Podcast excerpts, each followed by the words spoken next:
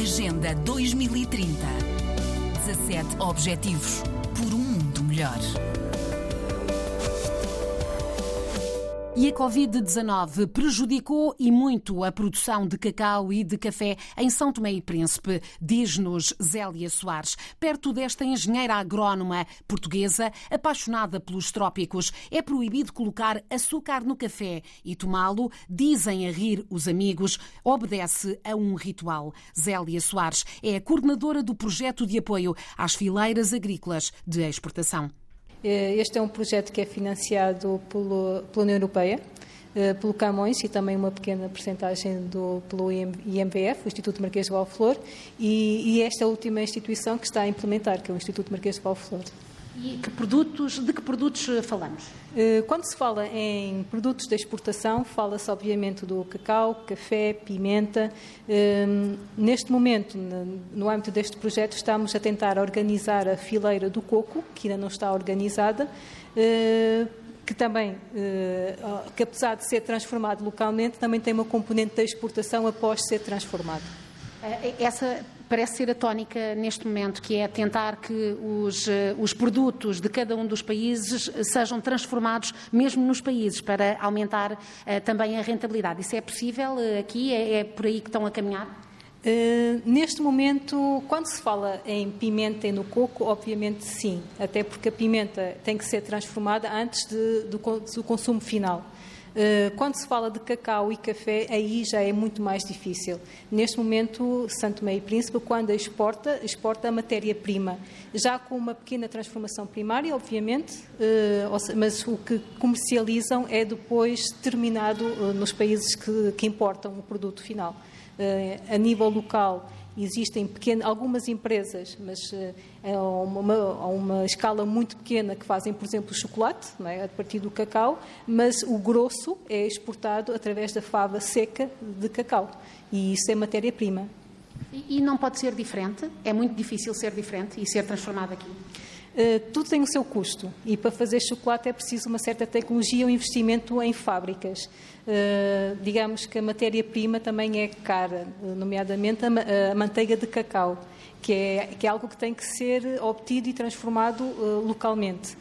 Para além de o investimento inicial da fábrica, eh, que já está a ser feito, por exemplo, eh, na cooperativa Secab, eles já estão a fazer um, investimento também para produção de, de, de chocolate a nível nacional. O, depois o problema é conseguir exportar, ou seja, conseguir tirar daqui, porque o consumo local é pequeno, conseguir tirar o produto daqui. E para isso precisa de toda uma infraestrutura que não existe, ou seja, precisam de de contentores já refrigerados, uh, o porto, muitas vezes, como não, não existe um, um porto de águas profundas, uh, é, às vezes é difícil retirar o, o, o, produto localmente, não é? E, então é, é preciso uma infraestrutura, muitas vezes, que não existe, ou que existe, fica muito caro conseguir fazer isso.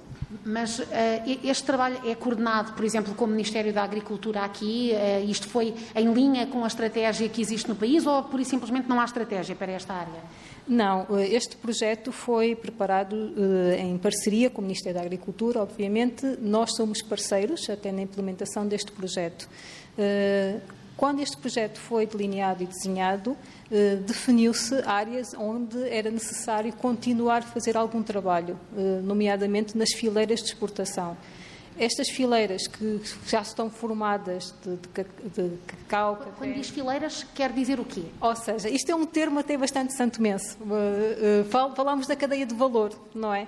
Ou seja, falamos da produção, até uh, à transformação do produto e a, sua comercialização. Então faz uma cadeia de valor. Eh, e a organização de, do cacau, do café, desta cadeia de valor de cacau, café e pimenta foi começada já há vários anos noutros projetos, no âmbito, eh, nomeadamente pelo FIDA, no projeto do FIDA, eh, e então agora algumas destas, e, foi formado cooperativas, e algumas destas cooperativas, apesar de já não haver, apesar de estarem a funcionar, ainda precisam de algum suporte para continuarem a trabalhar. Estas cooperativas tem como associados muitos agricultores, pequenos agricultores, que fornecem o seu produto à cooperativa para que esta depois comercialize o seu produto. Obviamente não podemos deixar cair uma organização de produtores quando faz todo um suporte a milhares de agricultores em Póvoa. Um, e a, a Covid-19 teve algum impacto nesta produção? Nesta, nestas produções?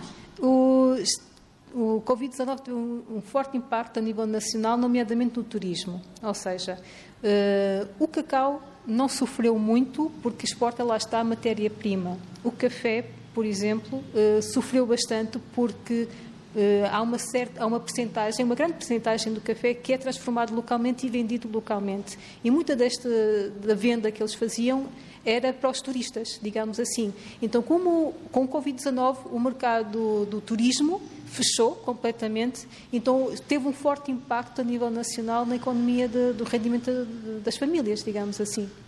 Sendo uma apaixonada pelo café, e eu também, devo dizer, o que é que é um bom café? O que é que, o que, é que caracteriza um bom café?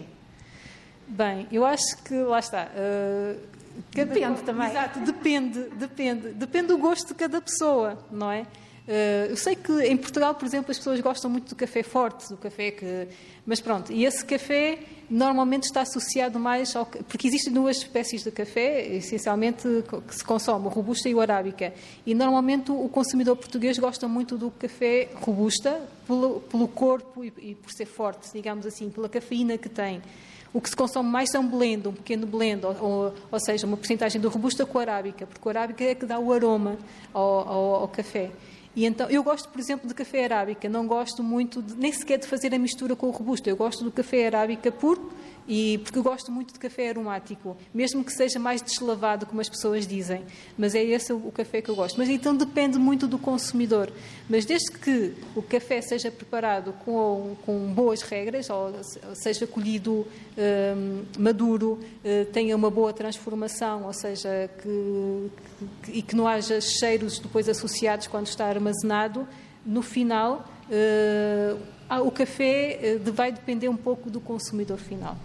Zélia Soares, apaixonada pelo café, coordenadora do projeto de apoio às fileiras agrícolas de exportação, eh, que desenvolve em articulação com o Ministério da Agricultura e com grande foco na capacitação. Agenda 2030. 17 Objetivos por um mundo melhor.